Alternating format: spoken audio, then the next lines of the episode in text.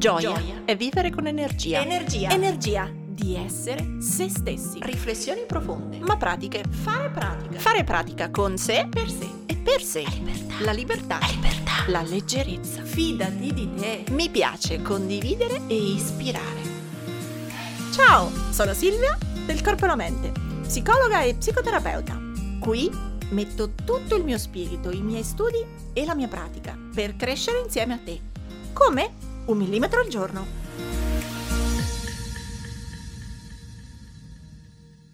Bene, oggi altro argomento scomodo e prima di iniziare voglio ringraziare i veramente tantissimi commenti che mi avete mandato sull'ultima puntata, quella sulla paura di sentire le proprie emozioni. Eh, sono stata veramente invasa e io vi ringrazio uno per uno. Se potessi veramente vi abbraccerei tutti. Eh, quello che vi chiedo se vi va è di mettere addirittura le recensioni nei vari software da cui le ascoltate, per cui su iTunes, su Spotify, su Castbox, dove volete. Ma se vi va mettete una recensione così aiutate il mio podcast a essere sentito sempre da più persone. Ma adesso iniziamo e iniziamo con un tema, dicevo, un po' scomodo perché in scia sulle emozioni oggi parliamo della paura di stare da soli. È una cosa che spesso torna eh, tra i miei temi, nelle vostre richieste, perché ehm, c'è un po' la difficoltà credo diffusa di stare da soli. Io personalmente non soffro di questa paura, se si può dire soffrire di paura, perché in realtà stare da soli eh, è una cosa che mi, mi, mi aiuta e mm, mi ricarica. Questo ha molto a che fare con il driver introversi e estroversi, ehm, diciamo come esame di personalità. Ma non voglio parlare intanto di questo, voglio più parlare delle persone a cui questa cosa, stare da soli, fa paura, per dare in questo caso un po' di suggerimenti su come fare a gestirli quei momenti, su come fare a um, abituarsi ad essi, su come fare un po' a cavarsela quando ci si ritrova da soli. Perché a volte può capitare di ritrovarsi da soli e non aspettarsela, e che sia un pomeriggio libero, un weekend, un momento in cui gli amici o la famiglia non ci sono e ci si ritrova da soli. Altre volte invece può capitare che ce lo scegliamo di fare qualcosa da soli e allora in questo caso bisogna arrivarci preparati. Per cui oggi parliamo di stare da soli, restare da soli tenersi compagnia con qualche strategia per chi invece ha questa paura e non sa bene da dove iniziare. Primissima cosa, come mai ci sono persone che ne soffrono, che hanno questa paura, per qualcuno fortissima, per qualcuno un po' meno, per qualcuno è solo una difficoltà, e come mai invece esistono persone che non ce l'hanno, che non se ne preoccupano, tra cui me stessa.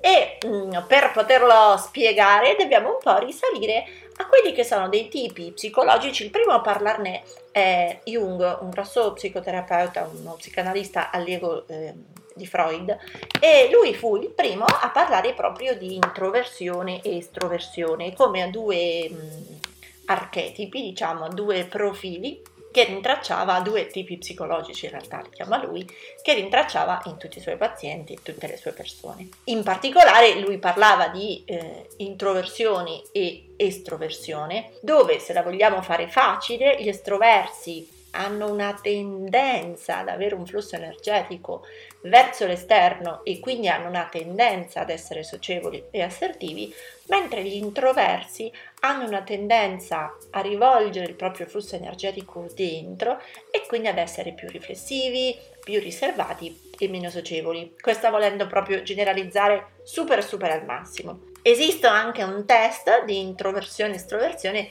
mi sembra che l'autore sia in sec e sono 50 domande, ehm, diciamo, dove uno può rispondere sì, no e non so, e con il punteggio finale si calcola il valore tra introversione e estroversione. Dico chiaramente che non esiste il profilo perfetto, 100% introverso e 100% estroverso. Questo test può servire a capire un po' se ci si assesta, testa un pochino più sull'introversione o sull'estroversione. Credo però che è ancora più interessante come test, se decidete che vi interessa questo aspetto, è un test eh, famoso diciamo, per il suo autore che si chiama Myers-Briggs, infatti il test si chiama MBTI, ehm, tradotto M cioè tradotto, scusate, spelling M di Milano, B di Bologna, T di Torino, I di Imola, che è il Myers-Briggs Type Indicator e individua una serie di caratteristiche psicologiche proprio basate sui profili di personalità, sui tipi psicologici di, mm, di cui parlava Jung. In particolare il suo test, che è decisamente più lungo, ha, eh, diciamo, varie, valuta quattro aree. Una di queste quattro è proprio la dicotomia introversione-estroversione. Le altre sono, ve lo dico se magari vi interessa, il tema dell'atteggiamento più legato al giudizio e alla percezione, quindi se si sceglie più attraverso propri, le proprie percezioni e sensazioni e non attraverso un, un giudizio complesso, eh, quindi un'analisi e un giudizio. L'altra dicotomia è ragionamento-sentimento, questo sembra più un romanzo, ma è sempre come si agisce nel mondo, attraverso la potenza delle emozioni o attraverso il ragionamento mentale. E l'ultima dicotomia è sensitività o intuizione, quindi ancora una volta se gui, um, vivo più credendo e decidendo in base alla mia intuizione creativa o se ho sempre bisogno di avere un riscontro attraverso la sensibilità e le cose che esistono nella realtà. Il mix di queste quattro dicotomie genera 16 tipi di personalità, che è un po' lo scopo di, di questo test di mappare. Quella che adesso interessa a noi è la dicotomia estroversione-introversione e se uno si vuole addentrare e leggere qualcosa in più trovate da Wikipedia, da altre fonti anche online piuttosto facilmente e all'interno di questa polarità ci sono quindi degli atteggiamenti preferiti. In questo senso gli estroversi hanno questo punto flusso energetico ehm, rivolto all'esterno e attenzione prendono energia dall'esterno, dall'agire, sono spinti ad agire, sono spinti a, pre- a stare in contatto perché questo li stimola, gli dà energia e li fa muovere. Mentre per l'estroverso l'inattività, lo stare fermo a casa, leggere in solitudine, è una cosa che lo, lo spegne. All'inverso, le persone introverse hanno energia e recuperano energia stando un po' più da sole, spendendo energia per se stesse, per la riflessione, un po' per la profondità, piuttosto che nei rapporti sociali e nell'azione che li stanca molto. Quindi un introverso si carica e si ricarica stando solo, un estroverso si carica e ricarica stando nella socievolezza. Per cui se vogliamo sempre uh, andare col falciotto, uh, diciamo, esemplificare, gli estroversi sono per l'azione, gli introversi riflettono. Gli estroversi cercano le conoscenze ampie, tanti interessi, tante cose, tanti piccoli spunti, tante contatti, tante relazioni. Gli introversi invece cercano la profondità, la riflessione profonda, sviscerano a lungo un argomento, l'estroverso varia di tanti argomenti, l'introverso si intrippa in una conversazione la sviscera in profondità. Gli estroversi preferiscono tante frequentazioni diverse, tante interazioni, gruppi di amici molto larghi, gli introversi invece sono più nel poche amicizie, poche relazioni, ma buone. Magari preferiscono le amicizie di poco, da due o tre persone massimo, piuttosto che i grandi gruppi. E appunto gli estroversi si ricaricano, eh, ricaricano la propria energia passando il tempo in mezzo alla gente, gli introversi stando rigorosamente da soli. Ecco quindi che al di là del test penso che vi potete un pochino riconoscere, eh, io sono decisamente un'introversa e, e quindi per me il tempo da sola è fondamentale.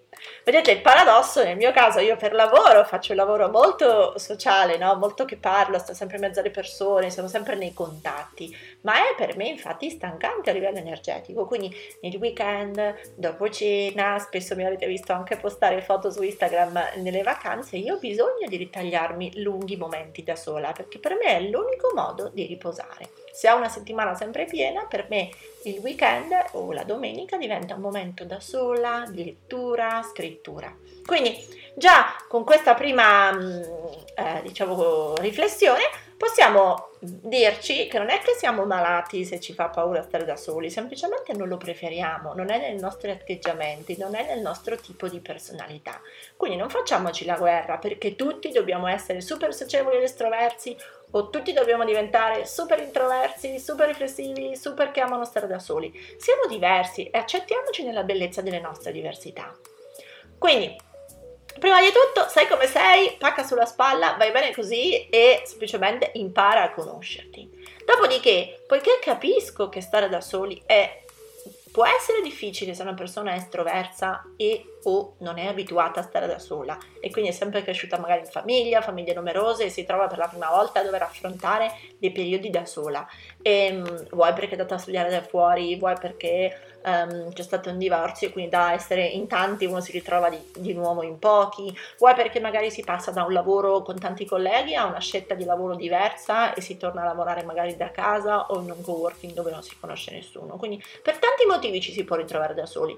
E quindi arriviamo a noi e parliamo un po' del fatto che se uno non è abituato a, può avere paura di stare da solo. E da qualche parte ho letto qualcosa tipo eh, credo che fosse un libro di meditazione, non so se è quello del Dalai Lama, non mi ricordo, eh, magari ve lo metto sotto nelle note nella descrizione del podcast. Da qualche parte appunto dicevo, ho letto, per non aver paura di stare da sola, devi conoscere il tuo spazio mentale. Io ci aggiungerei che non solo devi conoscerlo, ma devi anche un po' amarlo, pure se è incasinato e pure se c'hai il safari nella testa. Tradotto, un po' lo dicevamo anche l'altra volta, nell'altra puntata, bisogna imparare a sapere quali sono i pensieri che vanno in onda dentro di sé, i principali almeno, quelli belli, quelli brutti, quelli incasinati, cioè davvero ci sono momenti, settimane, periodi della vita in cui uno ha le scimmie nella testa, ha la foresta nera e il safari.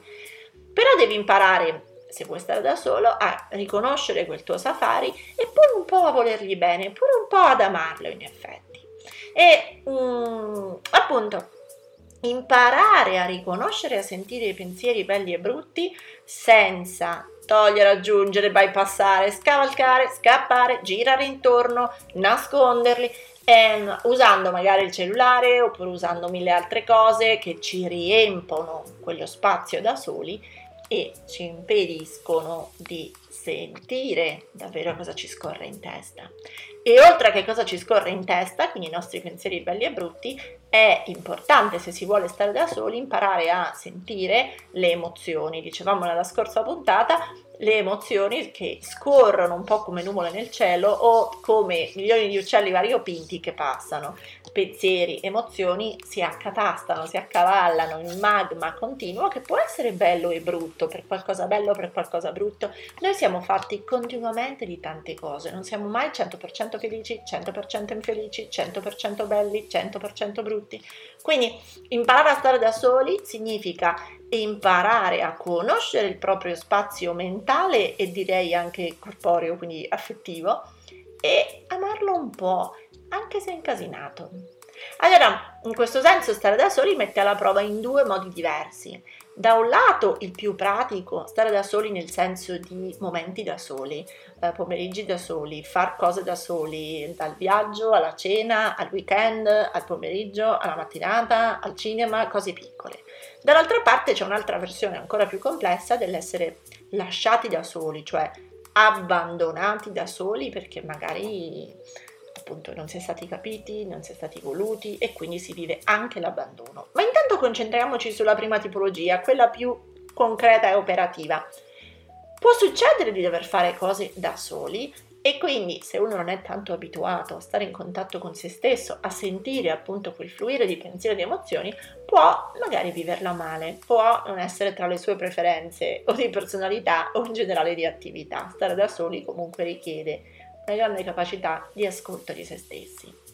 Allora, in questo caso a volte la prima delle cose che si scopre quando si sta un pomeriggio da soli da qualche parte, che sia in biblioteca, che sia al cinema, che sia a fare un aperitivo, che sia a spasso per negozi, è o oddio, non sono capace di fare questa cosa da sola, oddio, se non c'è con me qualcuno non sono capace, che ne so, non sono capace di montare un mobiletto in casa, non sono capace di raggiungere quella mostra che sta nel paese vicino al mio, non sono capace di prendere un treno per andare a una manifestazione o a una fiera, cioè come se l'essere da soli ci rendesse del tutto incapaci o molto incapaci di fare qualche cosa.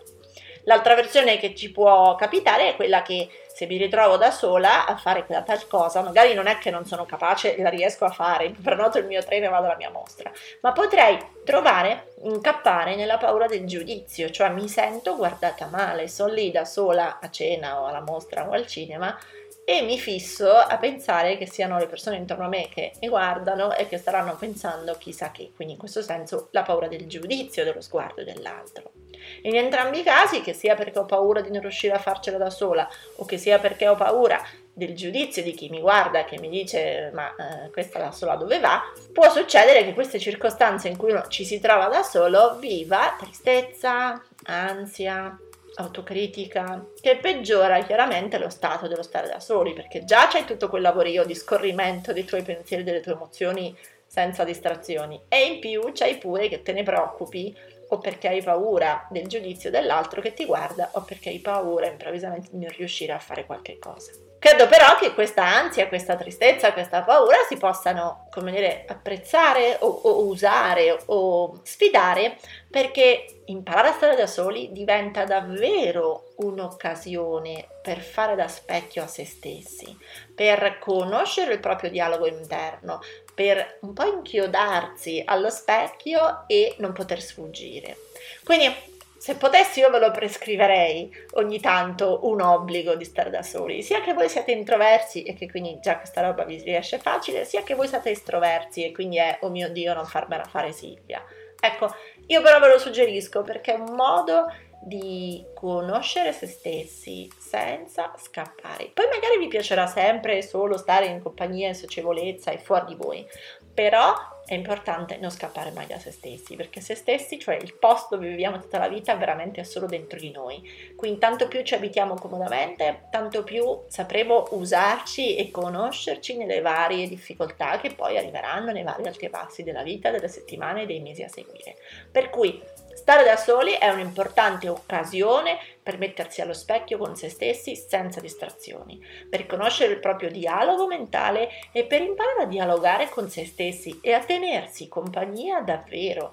C'era una vecchia canzone di Giovanotti che diceva io lo so che non sono solo neanche quando sono solo. Ecco, sposerei queste due righe per questa puntata perché è davvero così se imparo a stare con me, mi accorgo che non sono mai solo, perché quando sono attento al mio dialogo interno, io sto parlando alle parti di me, sto parlando al fluire dei miei pensieri, sto parlando con tutte le mie vocine. Attenzione, non sto dicendo che diventiamo schizofrenici e quindi che sentiamo le voci, però sto dando spazio a eh, audio, a tutto quel lavorio mentale che comunque accade dentro di noi, semplicemente che a volte non lo vogliamo sentire. Quindi imparare a stare da soli significa imparare a non stare mai più da soli davvero e a vivere con intensità anche momenti da soli. Allora, per questo ho i miei suggerimenti. Vediamo un po' quanti sono. Questa volta sono tre, quattro forse. Il primo, se hai paura di stare da solo perché sei un estroverso, perché sei un introverso, non ci importa, ma se hai paura per qualunque motivo di stare da solo o di fare delle cose da sola, fai delle piccole prove, fai dei piccoli test di quello che ti piace fare, di cosa ti piace fare e di cosa invece proprio no. Sperimentati un millimetro alla volta, chiaramente, senza pretendere troppo da te. Questo significa che magari vorresti imparare a fare qualcosa da solo, è per te un momento in cui ci rifletti, magari vuoi prenderti una vacanza da sola, però ecco, magari non incominciare con la vacanza in India tre settimane da solo se non hai mai fatto niente da solo, perché sarà sicuramente troppo, troppo scioccante, troppo incasinato, tro- troppo tutto. Allora, se punti a fare un viaggio da sola perché ti sei entusiasmata, hai deciso di volerti regalare questa opportunità, eh, vuoi premiarti di un qualche successo, vuoi prenderti un periodo sabbatico e hai deciso che vuoi farlo da solo, è meraviglioso. Ma nei mesi precedenti, se non hai mai fatto nulla da solo, fai piccoli step, che può essere vai a farti intanto un sabato e domenica da solo da qualche parte, vai in giornata da qualche parte. E il mio suggerimento è andate, se siete proprio agli inizi, a fare le cose che vi interessano. Mi iscrivo a un seminario di yoga in un'altra città perché magari c'è una maestra che seguo vado a una mostra di fotografia o di pittura di un fotografo che mi interessa particolarmente e quindi sono disposta ad andare lì magari a farmi la giornata da sola o il pomeriggio da sola, ma tanto so che quelle due o tre ore le riempo andando a quella tal mostra di quel tal fotografo e ci vado perché per me è un interesse, quindi comunque magari starò in parte scomoda perché per la prima volta ragiono su alcune cose da sola, ma il grosso del tempo di quella uscita è comunque impegnato da una cosa che vi interessa.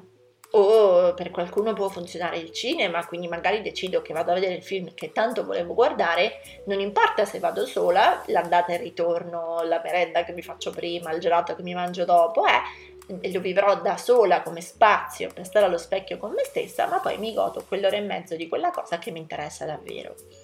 Non fosse neanche, tro- cioè come dire, fosse troppo andare a cinema o, o, appunto a una mostra, ancora meno può diventare vado semplicemente al bar del quartiere accanto al mio, in sala lettura, in un'altra biblioteca dell'università, a studiare lì. Quindi comunque mi porto i miei libri, mi porto da studiare, mi porto da lavorare, mi porto il mio computer e decido di passare quel pomeriggio, quelle ore, in un posto che non è il divano di casa mia, ma è magari un bar che conosco meno, un quartiere che conosco meno, un bar, io unisco molto queste nel senso che per esempio sono stata quando abitavo a Milano una grande amante del bar della Triennale di Cadorna perché appunto andavo là Mm, se c'erano delle mostre che mi piacevano me le guardavo da sola, poi mi sedevo al bar oppure se andavo là a lavorare avevo comunque quelle due o tre ore eh, per stare in pace in un bar carino, eh, circondato dalla cultura e questo mi faceva sentire anche profondamente nel posto giusto.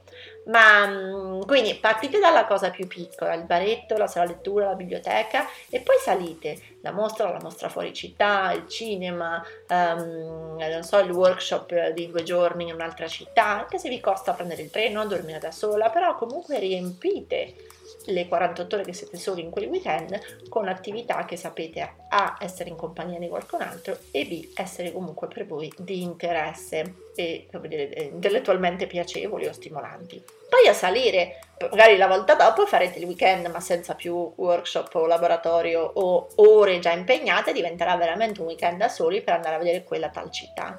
Se vi piace tutto questo lo leggete, allora è venuto il momento di provare a fare la settimana da soli o il super viaggio della vita da soli. Per cui Primo suggerimento, fai le cose per gradi. Se non hai mai fatto nulla da sola e a maggior ragione hai paura, semplifica, semplifica, semplifica, parti con piccole cose di poca durata, vicino a casa e riempendo quelle ore, se ancora ne hai bisogno, di um, contesti contenitori già formati, corsi, mostre, teatri o cinema. Io personalmente nel fare questa mia esplorazione quando ero più ragazzina ho scoperto che appunto a me piace andare a lavorare da un bar, mi piace andare a leggere um, nei locali, mi piace passare il pomeriggio nella sala da tè, non me ne importa niente dello sguardo altrui, ma ripeto, sono un'introversa. Quello che invece ho scoperto che non mi piace fare da sola, posso andare a 100.000 mostre, posso andare a cena fuori, posso andare al ristorante, posso farmi l'aperitivo uh, nel locale, quello che non mi piace fare è andare al cinema da sola. Ecco, semplicemente ho scoperto, facendolo, sperimentandolo, che mi faceva uscire triste. Magari è vero che mi sceglievo il film che volevo vedere, che magari altri miei amici non volevano vedere o che avevano già visto in momenti diversi, per cui mi trovavo che non lo volevo perdere e che volevo andare. Però ho scoperto che uscendo il mio feeling interno, il mio dialogo interno mi diceva che in realtà è più bello uscire dal cinema e poterlo commentare qualcuno, con qualcuno. Quindi ho scoperto che non mi piace andare al cinema da sola, mentre ho scoperto che mi piace molto andare a studiare nei locali e poi magari fermarmi a bere un bicchiere di vino, a fare un aperitivo da sola, finendo di pensare o di scrivere. Quindi sperimentate perché solo questo vi farà capire che magari non è vero che tutto, tutto, tutto non vi piace fare, potreste scoprire che ci sono delle cose che vi piace fare da soli e che non vi mettono così tanta paura.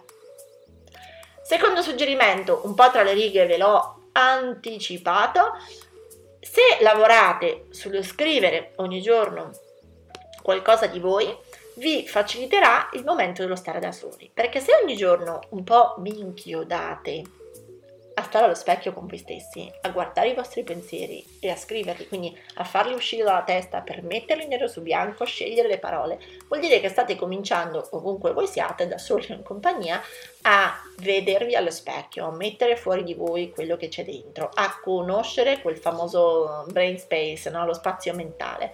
Quindi tanto più siete abituati a scrivere di voi stessi, a mo' di piccolo diario, se volete più raccontato, solo a semplici frasi che riassumono il vostro umore, non importa come, ma se vi abituate a scrivere di voi stessi, diventerà più facile e meno spaventoso stare da soli, perché appunto avrete già preso confidenza con il vostro spazio mentale. E suggerimento in più, è per questo che dico siamo al terzo suggerimento, portate con voi quando state da soli, che sia il pomeriggio, la giornata fuori, il weekend, portate con voi il vostro quaderno, la vostra moleskin, il vostro blocco di appunti. Perché in molte occasioni vi possono aiutare. Siete lì nel famoso bar e non sapete bene che fare e vi sentite a disagio e vi sentite guardati, giuro, è solo un'impressione, nessuno vi guarda. Um, o meglio, vi guardano come vi guarderebbero se foste in due, in tre, in cinque eh, potete dedicare del tempo a scrivere, quindi a scrivere proprio come vi sentite in quel momento, cosa provate, dove state, cosa avete fatto in quella giornata, com'era la mostra che avete visto, piuttosto che il cinema o quello che avete fatto. Quindi potete usare la scrittura proprio durante quei momenti ma perché non sia troppo fastidiosa, troppo strappalacrime, troppo dolorosa, vi invito a imparare a usare la scrittura come strumento per dialogare con voi prima nei momenti da soli, così vi allenate. E poi portate con voi il vostro quaderno perché ovunque voi siate, in treno, a cena, nel posto dove vi siete fermati a bere un caffè, potete decidere di sedervi e tenervi impegnati, quindi agli occhi degli altri siete impegnati a scrivere qualcosa di voi. Io, al di là del giudizio che si fanno le persone, trovo questa cosa super chic. Nel senso che io, quando vi capita di vedere in giro nei locali le persone da sole che scrivono o leggono, io le trovo super interessanti perché dico wow che bello, sarà che io lo faccio spesso. Se le troviamo tutte al computer diciamo ah stanno lavorando. Se sono lì in un bar da sole con il loro libro, io le trovo, fa molto Hemingway per me, quindi se le trovo immerse nella loro scrittura o nel loro libro, io sono felice per loro, mi dico wow che bel pomeriggio che stanno passando. Per cui siate un po' Hemingway, siate un po' artisti, prendete le vostre cose preferite, il vostro libro, il vostro romanzo preferito, il vostro diario, il vostro sa quello che volete e dedicatevi del tempo. Quindi ricapitoliamo. Primo suggerimento, fai delle piccole prove, sperimentati a partire dal baretto sotto casa fino a salire a mostre cinema, cinema in città, fuori città, paesino vicino, grande città e fino al weekend o alla vacanza vera e propria. Secondo, impara a scrivere di te ogni giorno o quando vuoi, ma impara a eh, far uscire i tuoi pensieri dalla testa e a metterli nero su bianco sulla tua agendina. Qualunque modo sceglierai, appunti a disegno, a um, diario super romanzato, non ci interessa, ma lavora perché tu ti possa abituare a conoscere il fluire del tuo spazio mentale, emozioni e pensieri. In più, terzo suggerimento, porta con te quando sei da solo il tuo quaderno o il tuo libro in modo tale che anche quella può diventare un'attività che riempie i tuoi momenti da solo senza però scappare via come se stessi guardando Facebook o Instagram e ti occupi delle vite degli altri, ma usi quel tempo per occuparti di te e conoscere te stesso. Quarto e ultimo suggerimento, puoi fare per allenarti a stare da solo tutte quelle attività un po' più riflessive che gli introversi conoscono, non si devono neanche come dire, troppo um, forzare a fare, ma è stare da soli, camminare al parco da soli, andare a correre senza portare la musica nelle orecchie a 100.000, senza portare il telefono così mentre passeggio faccio due telefonate, proprio da soli da soli. O usate il tempo magari in cui guidate per andare a lavoro, eh, non per fare canto alla radio, metto la mia playlist preferita, ascolto il podcast un millimetro al giorno, eh, mi guardo non so che, eh, chiacchiero, telefono, no. Provate a stare da soli nella vostra normale giornata, in quei momenti in cui potete, senza stimoli. Quindi non con il cellulare, non con la tv, non con altre cose che coprano um, e che siate davvero solo voi mentre guidate con i vostri pensieri o mentre portate fuori il cane da soli con i vostri pensieri o mentre correte da soli con i vostri pensieri. Questo è un piccolo allenamento già dentro le vostre attuali vite per fare conoscenza con se stessi e con il proprio dialogo interno. Ecco, questi erano i miei quattro suggerimenti per imparare a stare con se stessi. E um, l'altra versione, no? Ce lo dicevamo all'inizio, è quella invece in cui uno si sente abbandonato, quindi non è ok, devo imparare a stare da solo, voglio fare una cosa da sola, ma è proprio che mi ritrovo da sola perché vengo lasciata da sola, da solo, e vale anche per i maschi tale e quale, per cui gli altri non mi capiscono, gli altri mi hanno giudicato, gli altri mi hanno abbandonato perché magari li ho delusi, perché non sono come volevano, per cui quest'altra accezione di stare da soli, ne parliamo in un altro podcast perché ha tutta un'altra vena invece, che non è solo pratica, ma è proprio di cosa succede quando vengo rifiutata dall'altro. L'altro può essere la famiglia, può essere la relazione di coppia, possono essere i colleghi. Quindi nella prossima puntata ci occupiamo di cosa succede quando io vengo lasciata o lasciato da solo. e quindi vengo abbandonato a me stesso. Mentre in questa mi volevo proprio dedicare invece a quella parte più concreta del imparare a stare da soli ehm, nei momenti quotidiani, perché credo che sia un'esperienza che davvero può arricchire. Tanto più imparerete a conoscere il vostro spazio mentale e ad amare il vostro spazio mentale, tanto più anche attività come lo yoga, la meditazione diventano facili. Se io non sono tanto abituata a stare in contatto con me, più facilmente queste attività mi urtano, le trovo lente, le trovo noiose, le trovo che non, il mio cervello non ci riesce a stare. Per cui se magari vi state chiedendo come mai non riesco a meditare, perché per me non funziona, ecco, una, mo, una cosa, una possibilità potrebbe essere questa, la difficoltà a prendere confidenza con il vostro brain space. Impara a conoscere e amare il tuo spazio mentale. Anche perché tutto quello che trovi in quella giornata dentro di te non è tutto te, anche se quel giorno c'è veramente il safari, anche se quel giorno sei popolata di scimmie urlanti, quello è solo un pezzettino di te, è quella parte che scorre oggi, è la canzone che va in onda oggi, è la nuvola di oggi, è solo una parte. Pensieri negativi, pensieri brutti, emozioni brutte scorrono, sono solo una parte, ci sono anche tutti gli altri ci sei tu con, con, tutti i tuoi pezzetti, le tue mille te, diceva Levante, no? Quindi ognuno di noi dentro contiene mille mondi, mille voci, mille pezzettini di se stesso. Allora impara a vederli tutti, impara a stare con te per conoscere tutte le tue mille te. E a questo punto chiudo oggi con una citazione, anzi la cambio un po', ma è presa da Raffaele Giordano, l'autrice di diversi libri, che dice l'adulto insegna al bambino a non avere paura della notte e il bambino insegna all'adulto a saper trascorrere il giorno. Ci aggiungo io ridendo. Ora tocca a te. Metti in pratica il tuo millimetro e condividi questa puntata sui tuoi social con l'hashtag un millimetro al giorno. Tagga il corpo e la mente così potrò seguirti anch'io. E ti ricordo che mi trovi su Instagram, YouTube e Facebook sempre come il corpo e la mente. Se vuoi aiutarmi, lascia una recensione a questo podcast. Ogni tua parola è preziosa, è preziosa. Ci sentiamo al prossimo millimetro.